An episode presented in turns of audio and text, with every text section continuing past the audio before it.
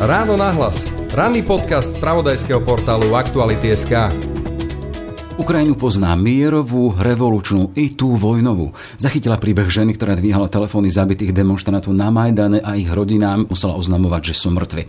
V aktuálnom konflikte reportoval z Donbasu i ostreľovaného Kieva.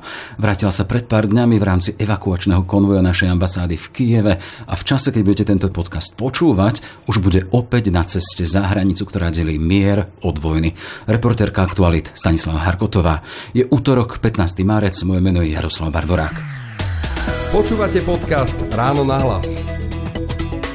Ruský prezident Vladimír Putin nariadil útok na Ukrajinu a rozputal ozbrojený konflikt v susedstve Slovenska. Ukrajinské mesta ostrelujú, stá tisíce Ukrajincov hľadajú záchranu v zahraničí. Dianie vo vojnou zasiahnutej krajine monitoruje vyslaná reportérka aj náš spravodajský tím 24 hodín denne, 7 dní v týždni. Všetky aktuálne informácie nájdete na Aktuality.sk. Počúvate podcast Ráno na hlas.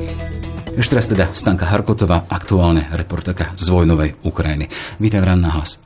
Ďakujem za pozvanie. Dobrý deň. Dobré ránko. Poďme teda rovno do tej tragické reality vojny za našimi hranicami a rovno k správe, ktorá nás novinárov zasiahne ešte ako si hlbšie. V nedeľu zahynul nedaleko Kieva pri meste Irpiň, podľa agentúrnych správ, pri ostreľovaní americký novinár a dokumentarista Brent Renault. Zasiahla tá správa? Eh, určite je to nepríjemná správa, aj preto, že eh, ja ako novinárka mám proste v tej, v tej oblasti aj kolegov, mám tam proste teraz aj niektorých kamarátov, ktorí vlastne ten vojnový konflikt, vojnu teda fotografujú, takže určite si hneď pomyslíte na to, že teoreticky sa to môže naozaj stať hoci komu, kto, kto tam momentálne pracuje a snaží sa zachytiť, ako tá vojna vyzerá. Takže áno, proste pre nás novinárov je to dosť nepríjemný pocit aj, aj vzhľadom na to, že vy keď sa pohybujete na podobných miestach, máte skúsenosť s tým, ako vlastne vyzerá práca v tej konfliktnej zóne, tak vás to za každým zasiahne. To nie je ako keby len, že, že, že prvá takáto správa. Ja napríklad, keď som bola ešte pred pár rokmi v Mosule, a bola som tam e, práve v čase, keď e, skupina francúzskych novinárov vlastne vyšla na minu a keď nám to oznámili vtedy, že vlastne tí, tí Francúzi zahynuli spolu so svojím kurdským E, fixerom, tak to bolo tiež pre mňa veľmi šokujúce, pretože ja som sa práve, práve vtedy som mierila do toho Mosulu a jednoducho, keď si predstavíte, v akom prostredí pracujete, že musíte si naozaj dávať pozor na to, kde stúpate, tak, eh, tak to nie je akože dvakrát príjemné. Takže to je v podstate to, že to nie je smrť, nechodí po horách niekde ďaleko, ale je to čosi, čo môže byť veľmi blízka, môže byť takým spoločníkom mm. denného života. Na toho Brenta eh, Renoda poukazujeme preto, lebo teda bol na miestach, kde si mm. chodila, ty robil rovnakú robotu, zbieral informácie o vojne, tak preto sa pýtam teda, nakoľko si to ty tak nejak sama pred sebou prežívala to, že tam zomrel tvoj kolega. Samozrejme, človek si k tomu potom hľada všelijaké rôzne informácie, že za akých okolností uh, zomrel, ale ono je to tak, že e, napríklad dnes v Ukrajine pracujú naozaj ako renomovaní vojnoví novinári, ktorí majú množstvo, množstvo skúseností oni už v zásade akože vedia, že, že ako to chodí a že teoreticky naozaj sa môže niečo stať a musia rátať s tým, že sa môžu dostať do palby alebo či už budú zranení alebo naozaj to môže stať aj, eh, aj život. Eh, a je to proste to riziko to, toho povolania. Vy keď idete pokrývať proste tak ostrý konflikt, akým, aký momentálne máme vidieť, možnosť vidieť na Ukrajine, tak musíte byť proste na to pripravení, že sa to môže stať. Žiaľ, toto je taká tá príziková veľmi, veľmi proste práca, a, a zvlášť, keď sa pohybujete na tých predmestiach Kieva, momentálne tá Irpiň alebo Buča, kde prebiehajú boje, tak, uh, tak uh, no, musíte zvažovať, že či naozaj podniknete ten risk, pretože to je naozaj momentálne, tá situácia taká, že neviete, odkiaľ to priletí. Ja som pred pár dňami videla video, ktoré vlastne nakrútil uh, ukrajinský kolega Andrii Dubčak, a on vlastne e, len nakrúcal nejakú scénu na ulici a zrazu priletela mína, ktorá zabila vlastne rodinu, ktorá práve utekala cez, cez tú cestu. Čiže takto momentálne žiaľ vyzerá práca proste novinárov e, v Kieve smrť v priamom prenose. Ty hovoríš, že teda vy vidíte, ale ty to aj zažívaš. A chcem sa spýtať, čo ťa ženie, že ideš do takého rizika? Ja sa priznám, že ja sa snažím uh, nechodiť až do takýchto rizikových akoby situácií uh, a predtým, než dajme tomu, aj keď som mierila niekedy na front, tak som sa so svojím fixerom radila o tom, do akej miery je to nebezpečné a zároveň tá armáda, ak ste proste mierili do zákopu, ktorý povedzme je práve pod paľbou, tak vás tam ani nepustili. Čiže ja som mala vždy šťastie v tom, že som sa vždy ako poradila s múdrejším, ktorý pozná to to prostredie a vie vyhodnotiť, do akej miery je to nebezpečné. Keď hovoríš o fixeroch, fixerovi len pre tých, ktorí nerozumejú, vysvetlí nám, o koho ide. Mm, fixer je vlastne domáci sprievodca. Často sú to napríklad lokálni novinári, ktorí veľmi dobre poznajú prostredie, majú e, kontakty a, a ktorý vám, vlastne v tom teréne pomáha zorientovať sa a dajme tomu poskytne svoje auto, chodíte s ním, on vám vie obtelefonovať nejakých ľudí, takže naozaj je to, že veľká, veľká pomoc pre, pre človeka, ktorý prichádza do prostredia, v ktorom sa z počiatku napríklad neorientuje alebo nemá tam nejaké kontakty, takže to je ten, kto, kto vám vlastne pomôže. Kto vlastne zafixuje do prostredia, aby si tam bola v podstate cez jeho známosti, cez jeho vedomosti tak, tak. ako doma. Uh, ty si hovorila o tom teda, že v tom aktuálnom konflikte, ale v tých iných sú renomovaní a už skúsení vojnoví reportéri. V čom je ten rozdiel tých renomovaných a skúsených, hovoríš so skúsenosťami? Um, Od rem... tých možno redakčných alebo mhm. pozorovateľov. Hej, hej, no momentálne je to tak, že zásade každý, kto teraz ako mierí na Ukrajinu, tak e, sa tak ako stavia do tej pozície, že vojnový reportér. Nie je to úplne pravda, e, aj keď samozrejme, keď idete pokrývať e, vojnu, tak sa to tak automaticky žiada povedať o tých ľuďoch, že sú vojnoví reportéri.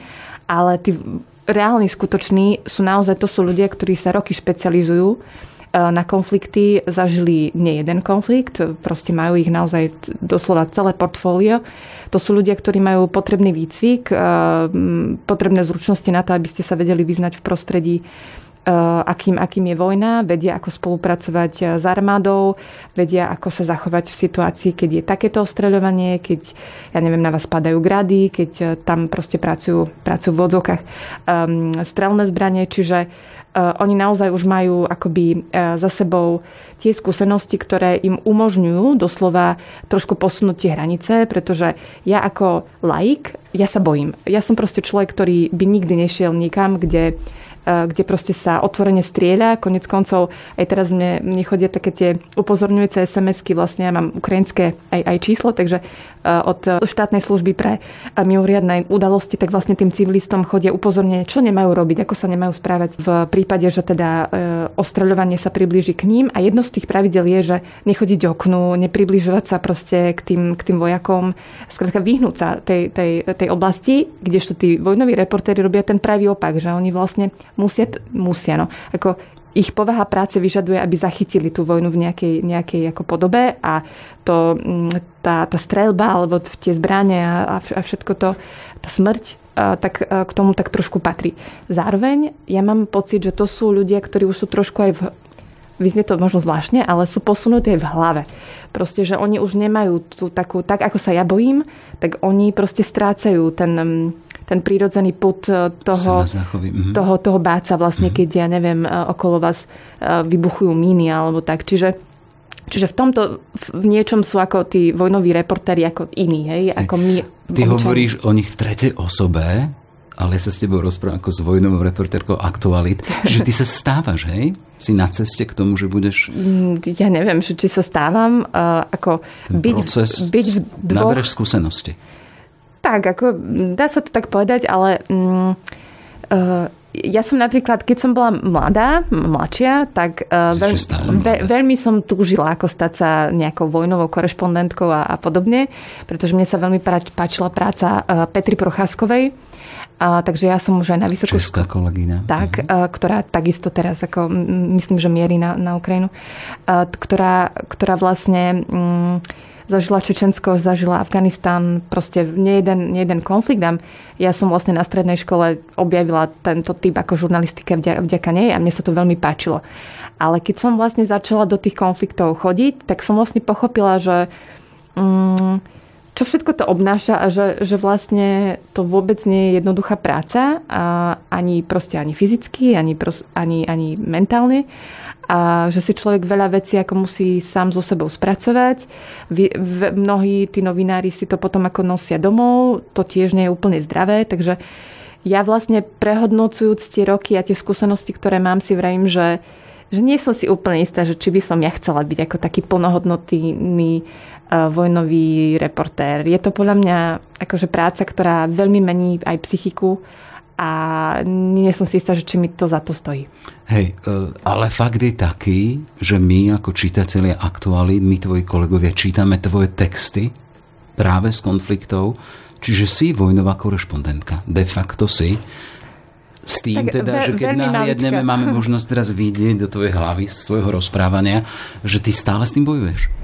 Uh, bojujem, lebo... Um, ja mám niekedy pocit, že z tej vojnovej žurnalistiky sa, sa začína robiť také niečo uh, jednak super exkluzívne, čo samozrejme uh, je pravda, pretože uh, ísť kom, fotiť konflikt alebo ísť o ňom pí, písať, to proste nerobí každý novinár. Na to naozaj potrebujete mať aj nejaký talent a zároveň ale mnohí tí ľudia, ktorí chodia do tých konfliktov, podliehajú kritike práve za to, že či si oni tam ako nerobia nejaké svoje osobné PR, vlastne akoby tak trošku na úkor tých, tých obetí, že jednoducho e, sú fotografi, ktorí prídu nafotiť vojnu, majú super zábery, potom len odídu z tej krajiny, potom sa prihlasia do súťaže, vyhrávajú ceny a potom idú zase do nejakého iného konfliktu.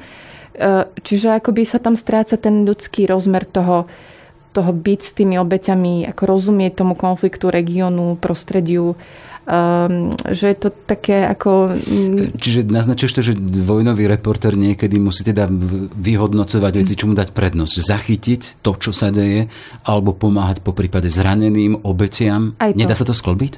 Aj to. Uh, dá sa to sklbiť v momente, keď, uh, dajme tomu, ste svetkami nejakej tragickej udalosti a nie je tam iná sila, ktorá by povedzme pomohla. Že vy keď ste svetkom, ja neviem, niečoho, že Eh, pred vami mm, postrelia človeka a budete ho fotiť, nebudete sa ho snažiť proste nejakým spôsobom mu pomôcť, eh, keď ste tam sám. Ak tam je proste sila, ktorá je schopná toho zraneného človeka naložiť niekde do nejakého auta a rýchlo ho previesť do, eh, do, mm, do, do nemocnice, tak OK, fotte to. Ale, ale proste nemôže to byť tak, že, že vy ste tam prišli ako nejaký úplne v úvodzovkách neutrálny človek a vy to len fotíte a nerobíte nič. Čiže... Čiže aj vojnový reportér musí byť v prvom rade zostať človekom, človekom, ja ktorý pamätá na tých druhých. Ja si to myslím.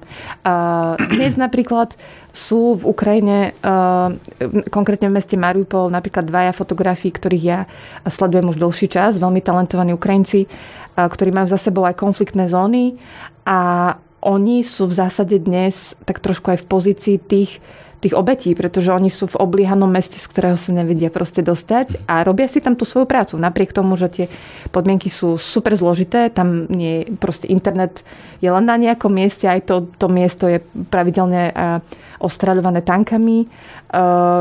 Ja neviem, proste nemajú vodu, nemajú čo piť, sú tam niekde s tými zdravotníkmi, každý deň sledujú, ako tam privážajú zranených a mŕtvych.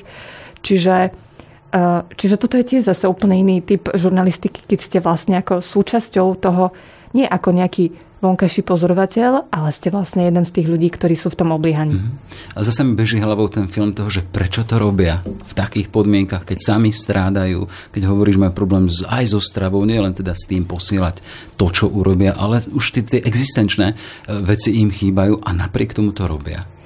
Ako to chápeš? Ako to vyhodnocuješ ty? Mm, no ja si myslím, že oni už keď sa ocitli v takej situácii a bolo jasné, že z toho Mariupola nebudú môcť odísť, tak uh, zapneš autopilota. A podľa mňa tá práca vie tomu novinárovi pomáhať v tom, že, že ty sa vlastne sústredíš na tú svoju robotu a trochu ti, um, trochu ti to pomôže sa odfiltrovať od toho od toho nešťastia na okolo teba. Že ja som to videla v pár dokumentárnych filmoch. Čo tak ako terapia prácou. Niečo také, že, mm-hmm. že vlastne tí novinári, uh, že, že keď dajme tomu, ja som píšuca, hej, takže to je trošku ako o niečom inom. Ale napríklad fotograf, keď medzi seba a tie obete uh, postaví vlastne ten aparát, tak ako keby to trošku prefiltrovalo to, tie, tie veci, že on um, ťažko sa mi to posudzuje, to by tu musel naozaj sedieť konkrétne jeden z tých, tých chalanov, ktorí tam teraz sú a, a proste vysvetľovať, že, teda, že čo sa v nich práve odohráva. Ale ja si viem predstaviť, že že tak trošku im možno pomáha aj to, že, že oni to musia, ako už keď sú tam, tak to proste budú zobrazovať a teraz nemôže sa tam zosypať a proste uh, vlastne nič neurobiť. Uh, tak sa snažia proste ako urobiť to najlepšie tak, ako to vedia vzhľadom na tie podmienky. A čo je pre teba takým filtrom? Teda hovoríš, nie si teda fotografka, máš pred seba, máš pero alebo máš klávesnicu, tá ti nejakým spôsobom pomôže?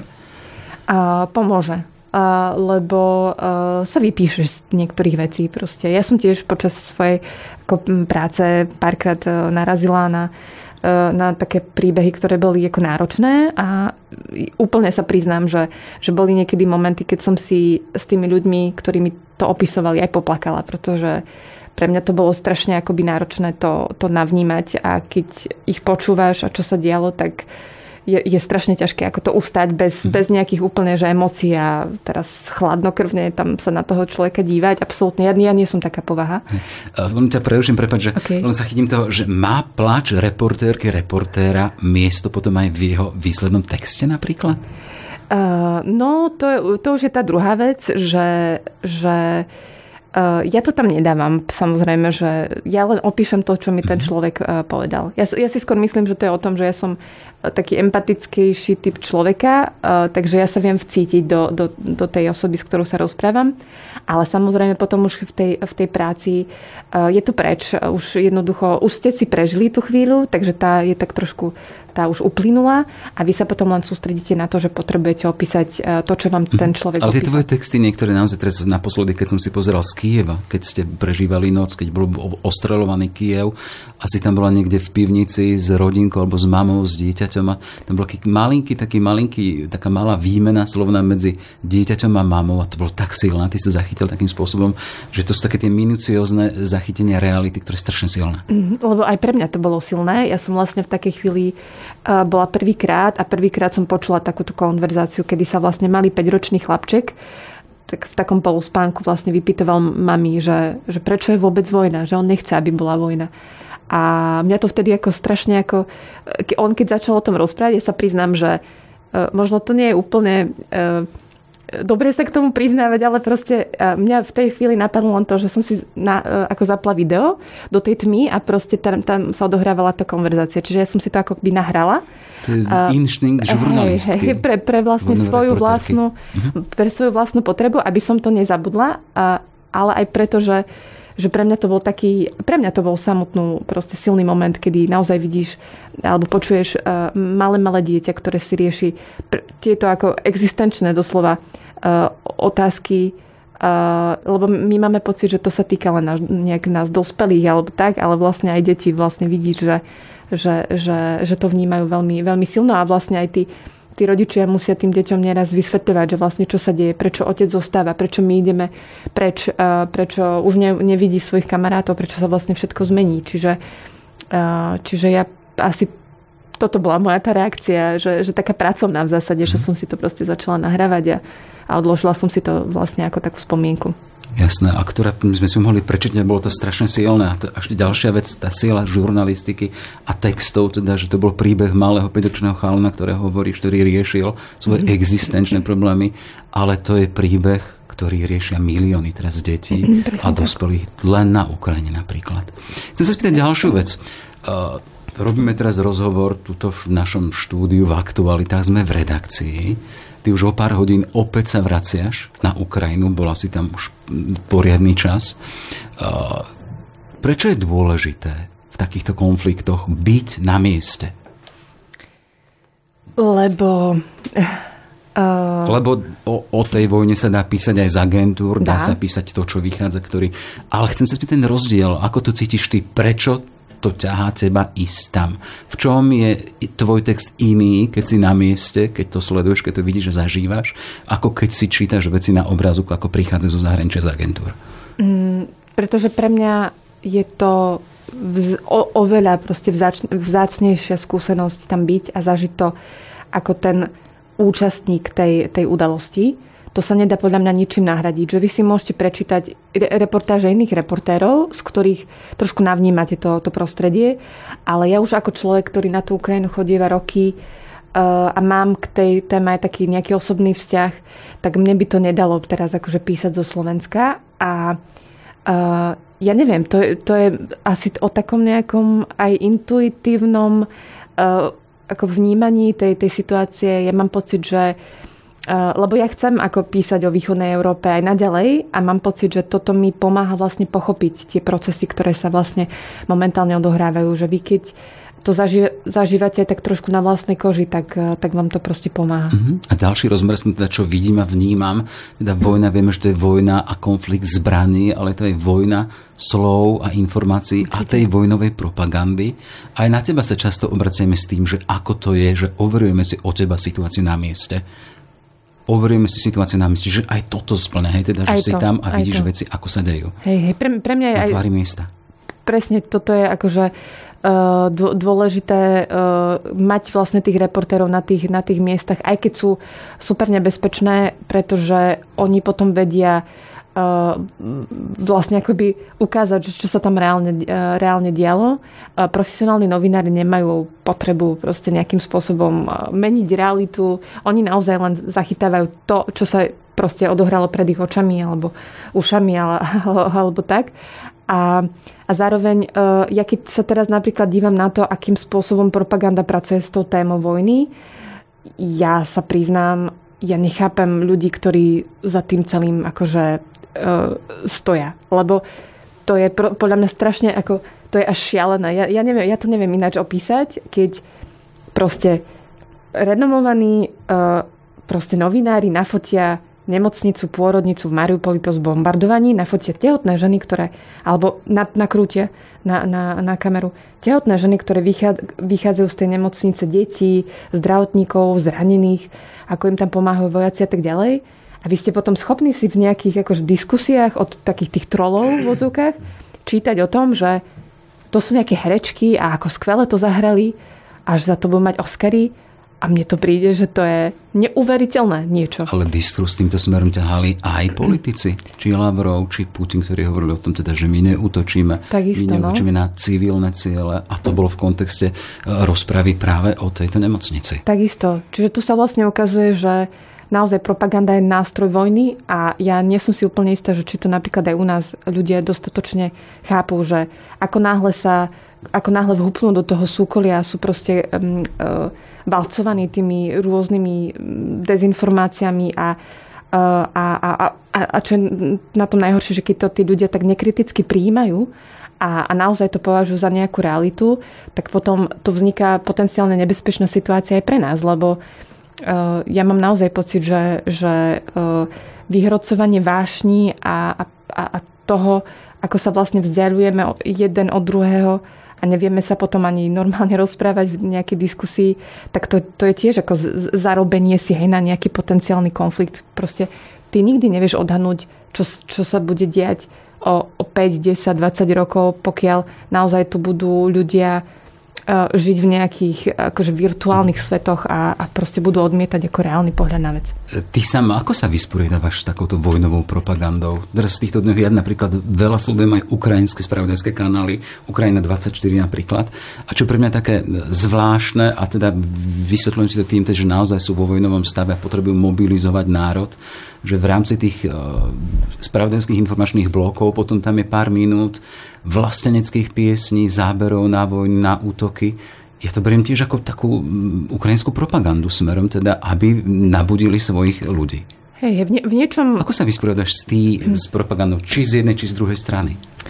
Uh, najdôležitejšie asi vedieť proste akože, uh, uh, alebo teda Najdôležitejšie je podľa mňa vôbec rozumieť tomu konfliktu, lebo potom, ak rozumieš uh, tým veciam, tak uh, nevieš sa proste uh, nevieš sa, akože, že, že nedáš sa tak ľahko strnúť či už jednou alebo druhou stranou, lebo ty proste máš svoje pemzum vedomosti, skúsenosti a ty uh, pracuješ podľa toho tak, ako, ako poznáš tú svoju tému.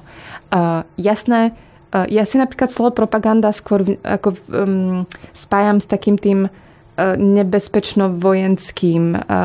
A to, čo sa momentálne deje na Ukrajine, áno, niekto by to mohol označovať, že to je vlastne ukrajinská propaganda, ale niekto by mohol povedať, že to je vlastne akoby informačná kampaň. Neviem, proste oni, áno, uh, už, už zase pred, pred vojnou si videl, hej, proste v tom, myslím, tou inváziou, ktorú, ktorá začala... Horúcou vojnou, jasné. Mhm. Tak, tak si vlastne videl v spravodajstve, kedy vlastne tí moderátori alebo novinári komentovali, dajme tomu, nejak, ne, nejaké operácie alebo kroky hej, toho, tých proruských jednotiek alebo, alebo ruských.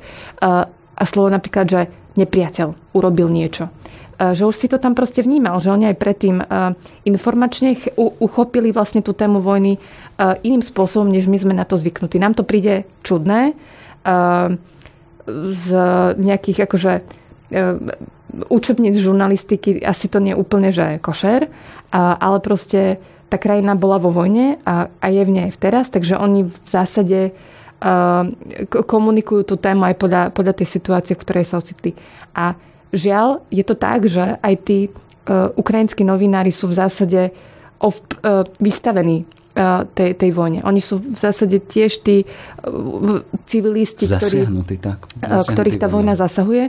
Čiže podľa mňa to má aj zodpoveda možno tá komunikácia, ktorou, ktorou opisujú ten konflikt. A ja k tomu len poviem len to, že že ja sa proste snažím vciťovať hej, do tých ľudí, pretože predstavme si, že my by sme boli na ich mieste, my by sme teraz čelili nejakej obrovskej uh, akoby uh, vojenskej Invázi. operácii uh-huh. a teraz uh, jasné, že sa, sa snažíš robiť si na maximum tú svoju prácu tak akože, aby to bolo čisté, pojmovo a neviem čo, ale to je strašne náročné. Proste ja, ja, ja, ja akoby ja viem pochopiť tých Ukrajincov, že komunikujú túto tému tak, ako komunikujú momentálne. Uh-huh. Potom samozrejme, keď nastane mier, verme tomu, že nastane, Uh, tak ja si myslím, že oni sa potom vrátia do tých takých rámcov, um, takých tých um, klasickej žurnalistiky. Ale teraz, keď je to takto vyhrotené, tak um, No hej, tak toto Takže vyzerá. rolu tých možno v úvodzokách zaujatých, mm. prirodzene zaujatých ukrajinských e, novinárov teraz musia suplovať napríklad zahraniční novinári. Tak, tak, tak určite. Čiže aj toto je tvojou úlohou a tuto sme v tom kontexte byť na mieste, overovať veci. A, presne tak, no. Mne to, mne to v tomto presne pomáha, že, že tým, e, že ja o tom konflikte píšem e, dlhý čas, som viac menej zorientovaná, e, tak ja nemám potrebu teraz ako písať o ňom tak, ako napríklad ukrajinskí, ukrajinskí novinári. Sú ukrajinskí novinári, ktorí sú napríklad na fronte, hej, lebo, lebo skrátka dali prednosť tomu, že budú chrániť svoju vlast. A predtým... s tým, s puškou, so zbraňou, že tak, bojujú. Tak, tak. Uh, predtým, Nebojujú než... perom, ale v údzokách, ale presne zbraňou. Tak, presne tak. Uh, nemáme neobmedzený čas, je to zaujímavé, čo rozprávaš. Chcem sa vás spýtať, hovor, začínali sme tým, že keď to budeme počúvať, ty už budeš na ceste. Uh-huh. Nedávno si sa vrátila takým tým zvláštnym spôsobom v konvoji e, evakuačnom z ambasády v Kieve. Teraz ideš naspäť. Aký máš tvoj plán cesty? Uh, čo budeme od teba môcť čakať, čítať?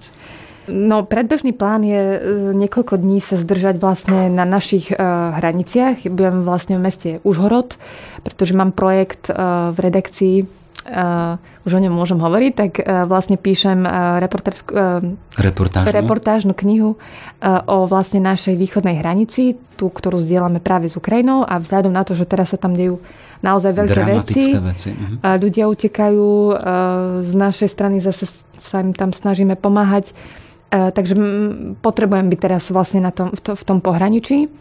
A, a potom sa uvidí, lebo ten vývoj ide veľmi rýchlo.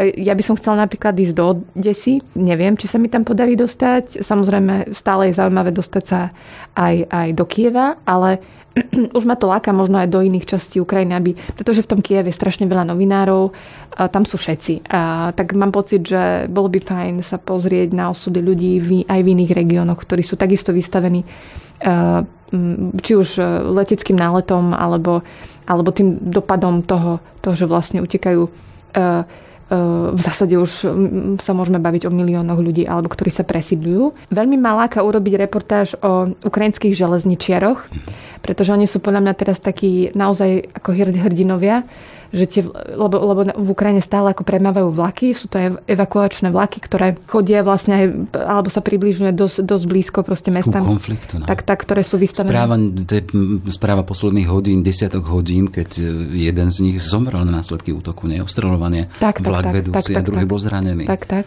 Uh-huh. Takže pre mňa sú tí ľudia naozaj takí hrdinovia v zásade teraz, že, že neváhajú si plníte svoje vlastne povinnosti pracovné a, a riskujú vlastne životy s, tým, že, že, že naozaj podnikajú cesty v tých, v tých vlakoch za, za ľuďmi, ktorí potrebujú sa dostať z nebezpečných oblastí.